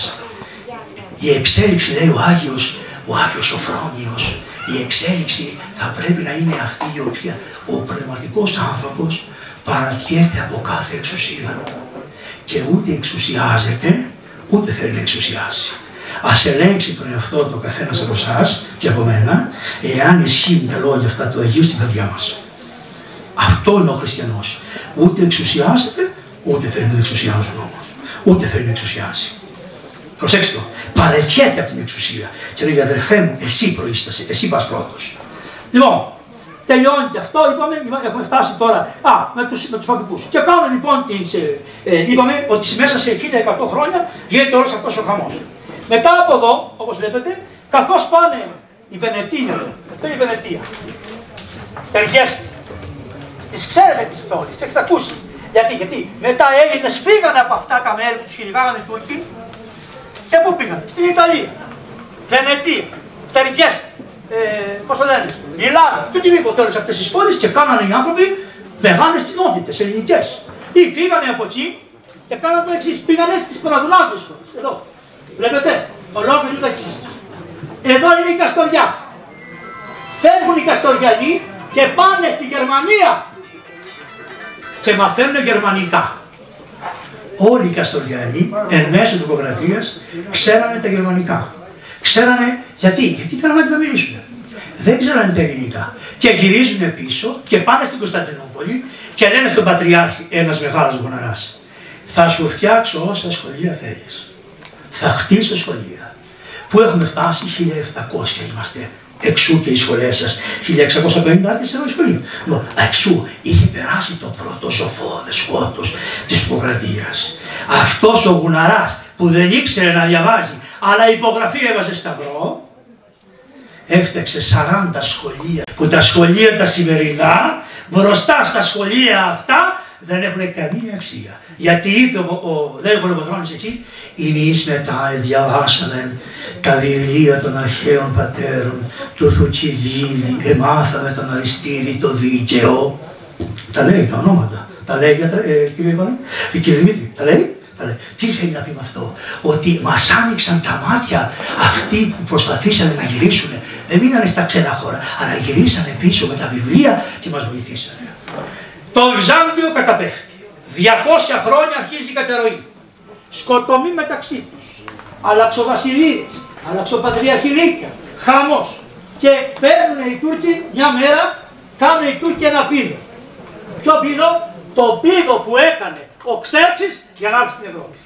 Πέρασαν από τη Χερσόνησο της Καλύπολης και πάνε και φτάνουν μια πόλη που λέγεται Ανδριανούπολη και την κάνουν πρωτεύουσά τους έχουν βασιλεύσει πλέον το κράτος των Οθωμανών. Αυτό είναι το ένα μικρό που περέμεινε από όλα. Αυτοί σιγά σιγά σε 200 χρόνια γίνανε αυτοί που ήσαν μέχρι. Και λίγο πριν ο τελευταίος αυτοκράτοράς μας, ο Κωνσταντίνος ο Παλαιολόγος, φες το Γιάννη Κωνσταντίνο. Αυτός ο βασιλεύς που είναι τυχαίνει να είναι από τη Σπάρτη, όπως ο Λεωνίδας, ο αρχαίος, που όταν του πήγανε το γράμμα στις Θερμοπύλες και του είπανε ότι δώσ' μας να περάσουμε και τα όπλα σου και τα λοιπά, δεν το είπε. Κάτω από το γράμμα που του έστειλε ο ξέφτης το έγραψε. Και τι έγραψε, μολόν λαβέ. Και το έστειλε. Γιατί δεν το είπε; Δεν ήθελε να μολυνθεί ο αέρας με το να διαβάσει τι ζήταγαν οι Πέρσες. Να μην ακουστεί ούτε στον αέρα ότι ζητούσαν γη και είδωρ, ότι ήταν βρωμερό να ακουστεί. Και γι' αυτό ούτε το διάβασε και η απάντηση επειδή θεωρεί το φυσιολογική από όλους, την είπε, την έγραψε. Μολόν λαβέ. Πόσα χρόνια περάσανε, 2.410, 1.800 χρόνια. Και βασιλεύει τούτος εδώ ο τελευταίος. Κωνσταντίνος ο Παλαιολόγος, Κωνσταντίνος ο Ενδέκατος. Είχε μια μάνα Αγία, την Αγία Υπομονή. Συγχωρέστε με πάλι. Παπά, παγάκια με έχετε εδώ πέρα. Τέλος πάντων, αυτός είναι το πρώτο. Του γράφει λοιπόν ο Μωάμεθ ο προφητής. Το βλέπετε, βασιλεύς, ορθόδοξος, όλα αυτά είναι ψεύτικα. Γιατί, γιατί είναι ψεύτικα, γιατί υπάρχει ένα, ένα ποίημα, ένα ποίημα του Καβάφη για τους Αλεξανδρινούς και βασιλείς ότι φοράγανε τα ψεύτικα, τα πλαστικά. Τα είχαν πάρει όλα και τα είχαν κάνει ό,τι μπορούσαν για την άμυνα της πόλης. Απαγορευόταν δε από τον Μωάμεθ να επισκευάσει τα κάστρα. Και όταν επισκέβασε τα κάστρα ο Κωνσταντίνος ο Παλαιολόγος, του πάει ένα γράμμα από τον Μωάμεθ και του λέει «Εάν επισκευάζεις τα κάστρα, επιθυμείς πόλεμο. Εάν έχεις τα νησιά στρατό, επιθυμείς πόλεμο. Είναι το ίδιο. Τάλε κουάλε. Αυτό που είπε. Εάν δηλαδή φτιάξεις τα κάστρα για άμυνα, το επιθυμείς πόλεμο. Εγώ, εγώ αμήνομαι. Γι' αυτό πάλι να γυρίσετε στην Ιλιάδα που όταν βλέπει στα αριστερά του έναν αετό, ο, πώς το λένε, ο, ε, πώς το λένε τον αρχηγό των, των τρών, ο Έκτορας και του λένε οι άλλοι, Όχι, μην πάμε στους Αχαιούς γιατί θα σκοτωθείς, γιατί είδαμε έναν, έναν αετό αριστερά να πετάει και δεν πετάει δεξιά, τα είχαν αυτά, τι είπε, εις Ιωνός, άριστος, αμήνεστε, δεν λέει επιτίθεστε, λέει αμήνεστε περιπάτρις. Τούτο το γένος είναι τοποθετημένο να μείνετε συνέχεια στον ιδεολογικό, στο χριστιανικό, στο όλο το πόλεμο, στην πολιτική. Αμυνόμαστε συνέχεια. Δεν πήγαμε να ενοχλήσουμε άνθρωπο. Και όταν πήγαμε, δραπήκαμε που πήγαμε. Ο μόνος που έκανε αυτή την προσπάθεια ήταν ο Αλέξανδρος. Γιατί πήγε εδώ, για να ασφαλίσει την ελευθερία αυτού εδώ του κομματού. Διότι τι είπε, θα, θα, θα μεταφέρω παντού τους Έλληνες με αποτέλεσμα να έχουν προμάχωμα να μην μας έρθουν από τον Ινδό οι φυλές εδώ πέρα. Ήταν από τα μεγαλύτερα σκεπτικά του το Αλεξάνδρου και επίσης να μεταφέρω την Ελληνίδα διαλέκτων. Εξελινίστηκαν τα πάντα με τον Αλέξανδρο. Τούτος λοιπόν του γράφει ο Μωάμεθ ένα γράμμα και του λέει; Δώσ' μου την πόλη. Και απαντάει αυτός το την πόλη σι δούνε ούκε μονεστή ουδάλωτινος. Πάντες γάρ αυτοπροαρόντος αποθανούμεθα και ου φυστόμεν τη ζωή Σιμών. Δες τη δίνω του λέει την πόλη και να ξέρεις ότι αυτό προαιρέτος για αυτού του Έλληνα μην του πειράξεις την προαίρεση ρε. Μην του πειράξεις. Άστον αυτό προαιρέτος. Μην τον υποχρεώνεις. Αφού το είπε τούτος ο βασιλιάς. Τι είπε; Αυτό προαιρέτος αποθανούμεν. Όποιος δεν θέλει να φύγει από την πόλη. Να πάει με τα καράβια στην πατρίδα του. Όσοι μείνουμε αυτό προαιρέτος αποθανούμεθα. Και ουφιστόμεν τη ζωή Σιμών. Και έπεσε ο αυτοκράτης. Και έπεσε. Ποιος ήρθε μετά; Ο Μωάμεθ. Ο πορφιστής. Καλός, καλός. Χρυσός, χρυσός. Του άρεσαν τα μικρά παιδιά. Ε, δεν πειράζει, σήμερα θα ήταν γραμμένος σε κάτι και μετά η, η Βουλή των Ελλήνων θα τον είχε έτσι ωραίος. το βλέπετε τι γράφει εδώ, είναι αυτό το ή αίμα, η ελευθερία ή θάνατος. Βάλτε και κάτι τέτοιο. Δεν είπα, ας όλοι να εκφραστούν. Βάλτε και κάτι τέτοιο. Να περνάνε από κάτω, να ταράζονται. Βάλτε και κάτι τέτοιο. Εδώ βάλανε μια ελληνική σημαία και είχε το Σταυρό και είχε την Παναγία και πάθανε γκρίκουλο. Λυσάξανε να το βγάλουμε. Προχωράμε τώρα. Μετά απλωθήκανε αυτοί παντού. Τι πρόβλημα είχε ο Μωάμεθ ο προφητής; Έπρεπε να βάλεις πρώτο να μιλήσω, ώστε να βγουν και τους άλλους. Λοιπόν, τους πειράζω. Λοιπόν, τι πάθανε, τι έπαθε ο Μωάμεθ; Ακούστε τι έπαθε ο Μωάμεθ. Ο Μωάμεθ είχε 200.000 Τούρκους, 300.000 Τούρκους και 10 εκατομμύρια χριστιανούς Ορθοδόξους να διοικήσει. Δηλαδή ήταν μια αυτοκρατορία που ο λαός τη μεγαλύτερη αναγκαία ήταν χριστιανή Ορθόδοξη. Και πολλοί νίκησαν οι Τούρκοι. Την πάτησε. Γι' αυτό συνεσκέφθη με τους άρχοντες να γίνει Ορθόδοξος Χριστιανό. Συνεσκέφθη δάσκαλε, το έχεις ακούσει; Συνεσκέφθη και είπε να συνεχίσω την πατροπαράδοτη βασιλεία. Να γίνω και εγώ χριστιανός Ορθόδοξος. Η, η, γιαγιά, η, αυτή που μου στο γάλα, η Μάρα, η, ήταν Σερβίδα, χριστιανή Ορθόδοξη και να συνεχίσω. Γι' αυτό όταν πέθανε Πού έδωσε τον να τον θάψουνε, στο ναό των Αγίων Αποστόλων. Όπως θαγόταν ο Κωνσταντίνος και όλοι οι αυτοκράτορες. Σωστά, μετά όταν θέλανε να κάνουν το εθνικό τους αφήγημα και οι Τούρκοι, το πήραν το σώμα από εκεί και το κρύψανε νομίζω στα υπόλοιπα, δεν ξέρουμε πού είναι. Το καταλάβατε τι κάνανε, έτσι το θάψανε. Ο Μέγα, αυτός ήταν σοφός άνθρωπος. Δεν είναι σοφός. Αναγκάστηκε να λύσει το πρόβλημα. Και κάνει το μεγαλύτερο κακό που έγινε στην Εκκλησία ποτέ. Το πρώτο κακό μας το έκανε ο Μεγάλος Κωνσταντίνος. Λέει στην Εκκλησία. Γιατί να είστε καλές στις κατακόμβες. Στις κατακόμβες. Δεν βγαίνετε στις κατακόμβες. Να θείτε κοντά στο βασιλέα. Να θείτε κοντά στον άρχοντα. Να σας ελέγχω. Να τρώτε. Να πίνετε. Να σας πληρώνω εγώ τα ταξίδια. Να πηγαίνετε πέρα δόθε. Να είστε κάτω από την εξουσία του βασιλέως. Ο βασιλέας να σας πει τι θα κάνετε. Να κάνετε τη συνόδου σύμφωνα με αυτά που θέλω εγώ. Μια χαρά. Αυτό είναι το πρώτο κακό πάθημα. Το δεύτερο κακό το έκανε ο Μάμος ο πολιτής. Τι έκανε; Πήρε την εκκλησία και της είπε. Θα σου δώσω πολιτική εξουσία. Από εκκλησία και υπό υπεύθυνη τον έσω, ο αρχιερεύς είναι υπεύθυνος για την εκκλησία, τον έσω. Ο αρχιερεύς δεν είναι υπεύθυνος να σας κάνει νοσοκομεία, ούτε να σας κάνει γεροκομεία, ούτε να σας φτιάξει του δρόμους. Τι τον κάνει, τον κάνει υπεύθυνο για όλο το δοβλέμι των Ρωμαίων. Για όλο. Και τι ήταν και έξυπνος και τι σου λέει. Εγώ θέλω να έχω έναν να έχω εκπρόσωπο όλου του Ορθοδόξου πληρώματος. Καταργώ το Πατριαρχείο της Ελβίας, καταργώ το Πατριαρχείο της Βουλγαρίας και θα είναι μόνο ο Οικουμενικός Πατριάρχης. Τι κάνει δηλαδή, ανεβάζει το Οικουμενικό Πατριαρχείο και το κλείνει τα άλλα και αφήνει και τι λέει; Όλα τα κείμενα στα ελληνικά. Και αναγκάζονται οι άνθρωποι να εξελινιστούν. Τι κάνει δηλαδή, μαθαίνει τον κόσμο για 200 χρόνια τα ελληνικά. Αλλά πού να τα μάθει, η σχολεία, γιατί, γιατί χαθήκαν οι άνθρωποι που θα διδάξανε, διδάσκανε τα γράμματα στους ανθρώπους. Λοιπόν, μετά από αυτό, ο Μωάμεθ λέει στην Εκκλησία, εσύ θα είσαι η εκπρόσωπος ό,τι και να συμβεί των Ρωμιών. Γι' αυτό η Εκκλησία έρχονταν την Εθναρχία. Κάθε επανάσταση που θα γινότανε, έτρεμε μην της φάξουν τα παιδιά. Σας ξαναείπα, Ο εμφύλιος πόλεμος είναι δύσκολος στην Εκκλησία.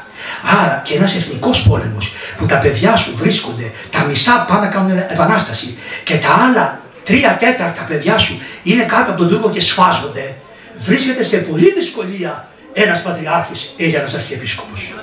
Γι' αυτό είναι και αυτά τα περίφημα χαρτιά των αφορεσμών, εγώ είμαι τίμιος. Τι ήταν αυτά τα χαρτιά; Ήτανε στρατήγημα. Όπως χρησιμοποίησαν το δούριο ύπο, αλλιώς δεν θα μπαίνανε μέσα στην τρία. Έτσι όπως χρησιμοποίησε ο Θεμιστοκλής ένα ψέμα στον Ξέρξη και τον έριξε μέσα στη Σαλαμίνα, στρατήγημα δηλαδή, έτσι και η Εκκλησία χρειάστηκε άπειρες φορές να κάνει στρατηγήματα, να ρίχνει στάχτη στα μάτια του κράτους, αλλά το στρατήγημα γίνεται με κάποιο έγγραφο. Το έγγραφο το βλέπεις εσύ, κάθεσαι σήμερα ξαπλωμένος, καπνιστός, δεν έχεις κάνει τίποτα για την ελευθεριά, κανένα ανθρώπου στον κόσμο, δεν σου προσφέρει απολύτως τίποτα και ξαφνικά αρχίζεις και γκρινιάζεις και λες, μα η Εκκλησία τους αφόρησε δεν αφόρησε η Εκκλησία έτσι το έλαχε για να γλιτώσει χιλιάδες πώς φαχτήκανε το 1821. Μπορεί να είχε η Λάβρα επανάσταση, αλλά όλη η Σμύρνη κάηκε. Κάηκε, τα Χανιά, το Ηράκλειο σφάξανε στην... και τον Πατριάρχη τον κρεμάσανε. Και θα ακούσετε τι έλεγε το φυρμάνι πάνω στο σώμα του Πατριάρχη. Διότι δεν το λέει κανείς, τι γράφει. Ο Κύριος Γρηγόριος ως εκπρόσωπο της ε, εξουσίας της πολιτικής εφάνει άπιστος εις τον αυτοκράτορα που του έδωσε το δικαίωμα να είναι αρχηγός του Ρουμιλιέτ. Τι σημαίνει αυτό; Α, παπά μου, παπά μου, δεσπότη μου, εγώ σου δίνω το δικαίωμα να είσαι δεσπότης στο Καρπενήσι. Εγώ η πολιτεία σου δίνω το δικαίωμα να είσαι ο συγκεκριμένος Αθηνών. Εγώ στο δίνω με τους νόμους, εγώ σε ασφαλίζω, άρα θα κάνεις ό,τι λέω εγώ. Αν δεν το κάνεις, δεν θα σε κρεμάσω στην πόλη του Πατριαρχείου, σιγά καλέ. Θα σου βάζω κάθε μέρα να σε διαλύουν στα τηλέφωνα. Αυτό θα σε φτιάξω εγώ, τον οποιοδήποτε. Μπορεί, μπορεί, μπορεί, μπορεί. Γιατί τώρα έχουν τα πράγματα διευκολυνθεί. Όχι, δεν θα σε πειράξω έτσι. Αλλά το γρηγόριο το πέμπτο σου λέει άλλο. Και ενώ όλους τους κόβαν το κεφάλι και του κύριου του Λίκορε και όλους, όλους, όλους, όλους.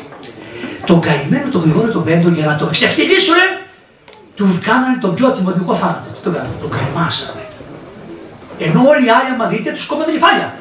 Α, όταν είπασα όλους, αυτόν τον κρεμάσανε. Προχωράμε παρακάτω και τελειώνουμε γιατί σε βλέπω είστε Αυτός, φέτο ο Γρηγόριο τον Πέμπτος να το δείτε. Γρηγόριος ο Πέμπτος. Κυριακή του Πάσχα λειτουργάει. Και αφού λειτουργάει, βγάζει τα αμφιά του, φυλάει τους πατέρες, λέει πάμε, πήγαμε στο γραφείο, πάει ο Καϊμακάμι, τον πιάνει, του λέει σε θέλουν. Φεύγει ο άνθρωπος, πήρε έναν καϊφέ, γι' αυτό ο καϊφές είναι ωραίος. Με ένα καϊφεδάκι να πας στο μαρτύριο, δεν πας έτσι και Ο καϊφές παπά μου καλός ήταν. Λοιπόν, παίρνει τον καφέ και πηγαίνει, θα... βγαίνει η απόφαση, είσαι, είσαι από τη Δημητσάνα. Και άρα, αφού είσαι από τη Δημητσάνα, Είσαι με τους επαναστάτες, ακούστε λογική έτσι. Είσαι με τους επαναστάτες ένα, διότι αφού είναι από την πατρίδα σου οι επαναστάτες, ο βοριάς επαναστάτησε, άρα είσαι σίγουρα γνώστης της επαναστάσεως, δεν έκανες τίποτα κρέμισμα. Και τι κάνει. Με τους άλλους αρχιερείς που ήταν μαζί, διαβάσανε την κηδεία τους. Ο ένας τον άλλον διάβασε την κηδεία. Οι δε αρχιερείς που τους αυτόν τον κρεμάσανε, τους άλλους τους πνίξανε στο Βόσπορο. Και όταν ήσαν στο καράβι, την ώρα που βγάζανε να τον πλήγουνε, έβαζε μετά ένα στον άλλο και έλεγε Συγχώρεσαι με αδερφέ. Ο δε και ο ίδιος είναι Άγιος. Γιατί είναι Άγιος, Γιατί έχουμε τους εθνομάρτυρες και τους νεομάρτυρες. Ο εθνομάρτυρας είναι ο Θανάσιο Διάκος. Ο Θανάσιο Διάκος την ώρα που το σουβλίζανε, φέρ τον Διάκο. Φέρ τον Διάκο. Την ώρα που το σουβλίζανε τώρα, εγώ κάτσε τα ζωγράφησα. Αυτά είναι ζωγραφιστά. Τα πλήρωσαν, ντούκο ντούκο. Αυτό έπρεπε η Εκκλησία. Πας στην πολιτεία. Μη ζητάτε από την πολιτεία που είναι στον διαφωτισμό και που θέλει να κρατάει ίσες αποστάσεις με όλους, αλλά θέλει το κουτί των χριστιανών. Έβλεπε στη Μητρόπολη. πάει στο Άγιον Όρος με κρυφό καράβι και πάει στην Εσφυγμένο χωρίς να πάρει την άδεια του Οικουμενικού Πατριάρχου ενώ ήταν πολιτικό πρόσωπο. Κατεπάτησε τους νόμους πολιτείας που λέει δεν μπορείς να πας στον όρο άμα δεν πάρεις άδεια από την αρχή του Αγίου Όρους που είναι η κοινότητα. Γιατί πήγε, για τα κουκιά του Ευρωβητών. Κύριε, σας έχουμε καταλάβει. Σα έχουμε ξυπνήσει. Καταλαβαίνουμε τι κάνετε. Νομίζετε ότι μας κοροϊδεύετε. Καταλαβαίνουμε πολύ καλά τι κάνετε. Και μια μέρα θα τα πάει όπως ο Κολοκοτρώνης και δεν θα μείνει παντιδρόξυλο και δεν θα φταίει. Γιατί πολλά χρόνια μας κοροϊδεύετε. Και ένα και δύο και δέκα και δεκαπέντε και είκοσι δεν ήξερα, δεν ήμουν, δεν ήμουν, δεν ξέρω. Δεν ξέρω τι ψηφίστηκε, πώς ψηφίστηκε αυτό και δεν είπα. Εγώ είπα όχι και είναι ναι. Από το κόλπο. Λοιπόν, το κρεμάσαμε το γλυκό τον πέμπτο. Σας παρακαλώ πέστε αιωνία η μνήμη των ανθρώπων. Αιωνία η μνήμη. Αυτός είναι ο Αθανάσιος Διάκος. Ένας Πασάς πήγε στο μοναστήρι που ήταν. Του κάνει ο Πασάς. Δεσπότη μου συγγνώμη την ευκαιροσύνη σου.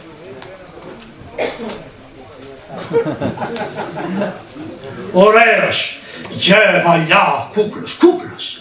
Του λέει Πασάς, έλα στο κρεβάτι μου να μου το ζεστάνεις. Πόσοι θα λέγανε σήμερα, μπορεί δεν πάμε τον Πασά να κάνει τη ζωή μου. Γι' αυτό χάλασε, ο, χάλασε η πηξίδα. Έχει χαλάσει η πηξίδα. Λοιπόν, και αυτός σου λέει έτσι είσαι έτσι.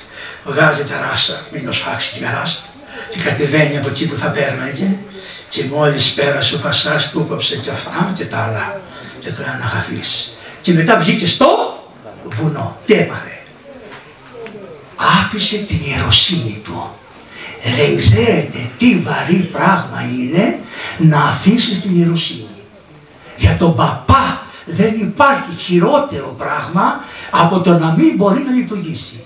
Κρέμασε το ωράριό του, όποιος θέλει, ας πάει στον Άγιο Δημήτριο που είναι κάτω από την Ακρόπολη και είναι το ωράριό του εκεί. Το κρέμασε εκεί και δεν ξαναλειτουργήσε ποτέ. Τι του είπανε, γίνεσαι Τούρκος μου, την πίστη σου να αλλάξεις, να προστινάσεις το τζαμί κτλ. Και, και αυτός τι είπε, άντε κι εσείς οι πίστητες μουρτάτες να χαθείτε. Αυτό το χαθείτε είναι που δεν είναι νεομάρτυρας. Αλλά είναι εθνομάρτυρας.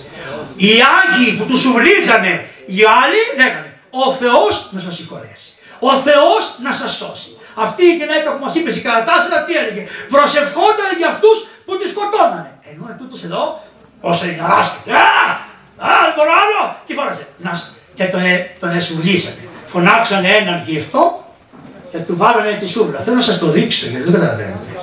Του βάλανε τη σούβλα από εδώ, όχι από τον ποπό, του τη βάλανε εδώ από το μυρό. Του βάλανε τη σούβλα εδώ. Θέλω να σας το δείξω. Και τι έκανε ο σουλατζής. Τον είχε κάτω, πάνω σε ένα τραπέζι. Και μόλις πήγαινε τη σούβλα και έβλεπε ότι οχριούσε, γινόταν άσπρος, πήγε λίγο πιο δεξιά, λίγο πιο αριστερά, να μην του πειράξει το όργανο. Διαολιά μεγάλη. Και φτάσανε, έφτασε, του πέρασε το στομάχι και το τρίψε. Του πέρασε το πνεύμονα εδώ, δεν το πήρε.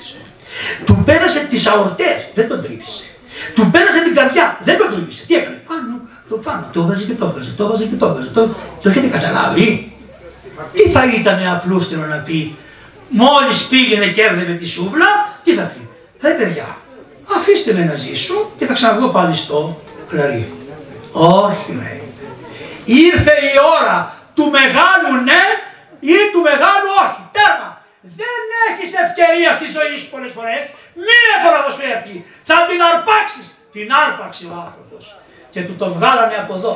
Βλέπετε τι κάνανε. Δεν τον βγάλανε το κεφάλι από εδώ. Τον εσηκώσανε και τον στήσαν όρθιο μέσα στη ζέστης. Και πηγαίνανε οι μύγες και τον ετρώγανε. Και στήθηκε όρθιος πόσες μέρες. Διψώ, εγώ διψώ τόση ώρα και υποφέρω. Διψώ, διψώ, διψώ. Και επειδή υπάρχουν και Τούρκοι καλοί, δεν μας φταίνε οι Τούρκοι. Δεν μας φταίνουν οι Τούρκοι μας. Μας μας φταίνε ούτε οι Γερμανοί. Μας φταίει ο κακός ο άνθρωπος. Είτε Έλληνας, είτε Τούρκος, οποιοδήποτε κάνει την κακία πράξη, αυτός μου φταίει εμένα. Λοιπόν, περνάει ένας Τούρκος αγάσμανος σε ένα, σε ένα φαρί άστρο. Άντρας ρε, άντρας.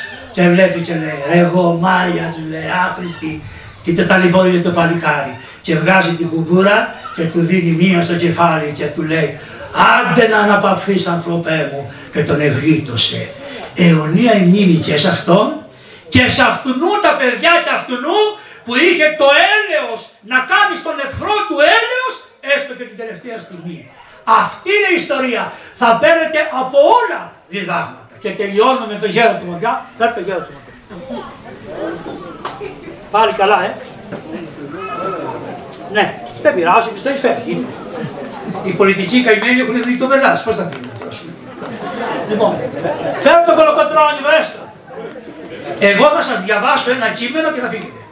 Και θα μου πείτε εσείς αν δεν λέει την αλήθεια το κείμενο. Θεόδωρος Κολοκοτρώνης. Μπήκε στην Τριπολιτσά. Πιάνει την Τριπολιτσά, μπαίνει μέσα, άρρωστο. Και έπιασε ο Θεόδωρος ο Κολοκοτρώνης, έπιασε με το μέρο, δηλαδή έπιασε, πώς το λένε, όλους τους προύχοντες Τούρκους, τους έβαλε σε ένα μεγάλο δωμάτιο και άλλα και τα λοιπά και τι ήθελε, ήθελε.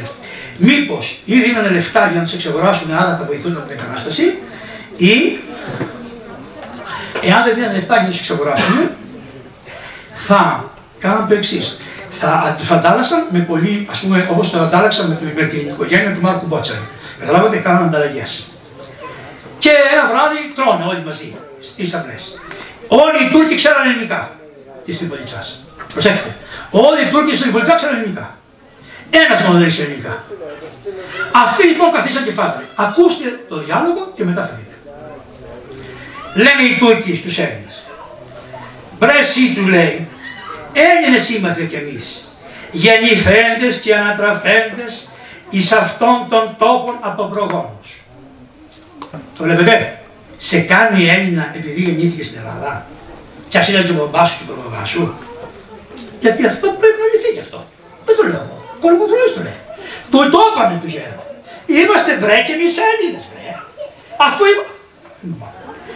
Διότι εμείς δεν είμεθα με την Περσία όπως μας λέτε. Οι, οι Έλληνες δεν τους λέγανε Τούρκους, τους λέγανε Περσιάνους. Να το ξέρετε, αυτό ήταν, δεν τους λέγανε Τούρκους. Περσιάνους, δηλαδή, δηλαδή γιατί τι φέρανε; Γιατί σου λέει όπως οι Πέρσες ήρθαν από εκεί εδώ και τούτοι από εκεί ήρθανε. Είχαν μνήμη. Συνεχή. Λοιπόν, εμείς λέει, ο δε Πάνος, ο γιος του Κολοκοτρώνη τους είπε, εσείς ήρθατε από τις ερήμους της Αραβίας και κατακτήσατε την πατρίδα μας, αφαιρέσατε τα κτήματά μας και την ελευθερία μας και μας τυραννείτε. Εντάξει. Προσέξτε, ενώ οι συνεχμάτωτοι του μιλάγανε επί ίσης ώρες. Αυτό είναι ο Έλληνας. Ο Έλληνας δεν σφάζει τον εχθρό του. Αν το σφάξει τον εχθρό του, δεν είναι παράδειγμα προς μίμηση. Μπορεί να το κάνει αυτό το λάθος και γινόταν, αλλά η βασική του αρχή δεν φαίνεται. Του μιλάνε ίση προ ίση. Λέει τώρα λοιπόν, εκείνοι δεν του είπανε, εμείς καλέ μου άνθρωπε, δεν ήταν αποφασισμένοι να σας εξουσιάσουμε το σπαθί μας όπως παθήκανε τα άλλα έθνη. Σε εσάς μας έδωσε, εσάς μας έδωσε ο Θεός ενέχειρο. Δηλαδή να σας φυλάξουμε, δεν είναι Τι σας θυμίζει, ότι μας έχουν δώσει ενέχειρο στην Ευρωπαϊκή Ένωση, να μας φυλάξει η Ευρωπαϊκή Ένωση. Τι έκανε, τι έχει, εσείς πέρα από τα οικονομικά που νομίζετε, τι έχει κάνει έτσι για την πατρίδα; Ούτε τη Frontex δεν έχει καταφέρει να μην έρχονται από εκεί. Τίποτα δεν κάνει. Εμείς λοιπόν, οι Μπέιδες και οι Εγάθεντες, όταν ο Ραγιάς πήγαινε και του παραπονιότανε, εμείς λέγαμε, το Κοράνι μας απαγορεύει να ταλαιπωρούνται οι άνθρωποι. Εμείς υπερασπίζουμε τον Ραγιά ως να μας τον έχει δώσει ο Θεός. Και ακούστε να σας πω κάτι. Ο Σουλτάνος Ρέπκο του λέει, δεν σας έβαζε ένα νόμιμο φόρο. Για να σου το πω γρήγορα για να μην είναι Έβαζε. Πώς έβαζε, αυτός ο περίφημος κεφαλικός σπόρος. Πώς λεγότανε, αυτός ήταν ένα, ένα, ένα γρόσι. Ο κάθε οικογένεια είχε ένα γρόσι. Αν ήταν παπάς δεν πλήρωνε, αν ήταν παπαδιά δεν πλήρωνε, αν ήταν παδοπούλου δεν πλήρωνε, τέλο πάντων του είχε κάποιες φορολογικές επιλογέ. Αλλά ο καθένας για να έχει το κεφάλι του, κεφαλικός φόρος. Για να έχει το κεφάλι του, του έβαζε ένα γρόσι. Πήγαινε και έγραφες. Ε, έχω χίλιους κατοίκους στην Πολιτσά. Οπότε ερχόντουσαν τα χρέη από το Δοβλέτη, από την υψηλή πύλη, που ερχόντουσαν στην Τρίπολη. Τα ανοίγανε, ήταν χρυσός σάκος και ανοίγανε και λέγανε. Τα, η επαρχία του Καλαβρί το έχει 15.000 κατοίκους, φέρει ο Πατησάχ 15.000 Ρώσοι. Έλεγε τώρα αυτός ο Πασάς που τα είχε. Ναι, 15.000 Ρώσοι θέλει, αλλά και εγώ που συντηρώτος αυτό το Πατησάχ να μην βάλω μισό ακόμα. Μετά το έπαιρναν οι κοτσαμπάσιρες. Οι κοτσαμπάθες λέγανε και εμείς συντηρούμε να μην το αυξήσουμε ακόμα. Και το αυξάνανε δυο φορές από ό,τι το αύξανε ο Τούρκος. Μετά το πηγαίνανε στις επαρχίες και το δίνανε στα, στα κοπέλια τους να πάνε να πάρουν τους φόρους. Αυτοί λένε θέλουμε και εμείς κάτι. Και λένε οι Τούρκοι στον Κολοκοτρώνη. Κακομύρι μου, νομίζετε ότι θα ελευθερωθείτε από μας ενώ πρέπει να ελευθερωθείτε από εσά.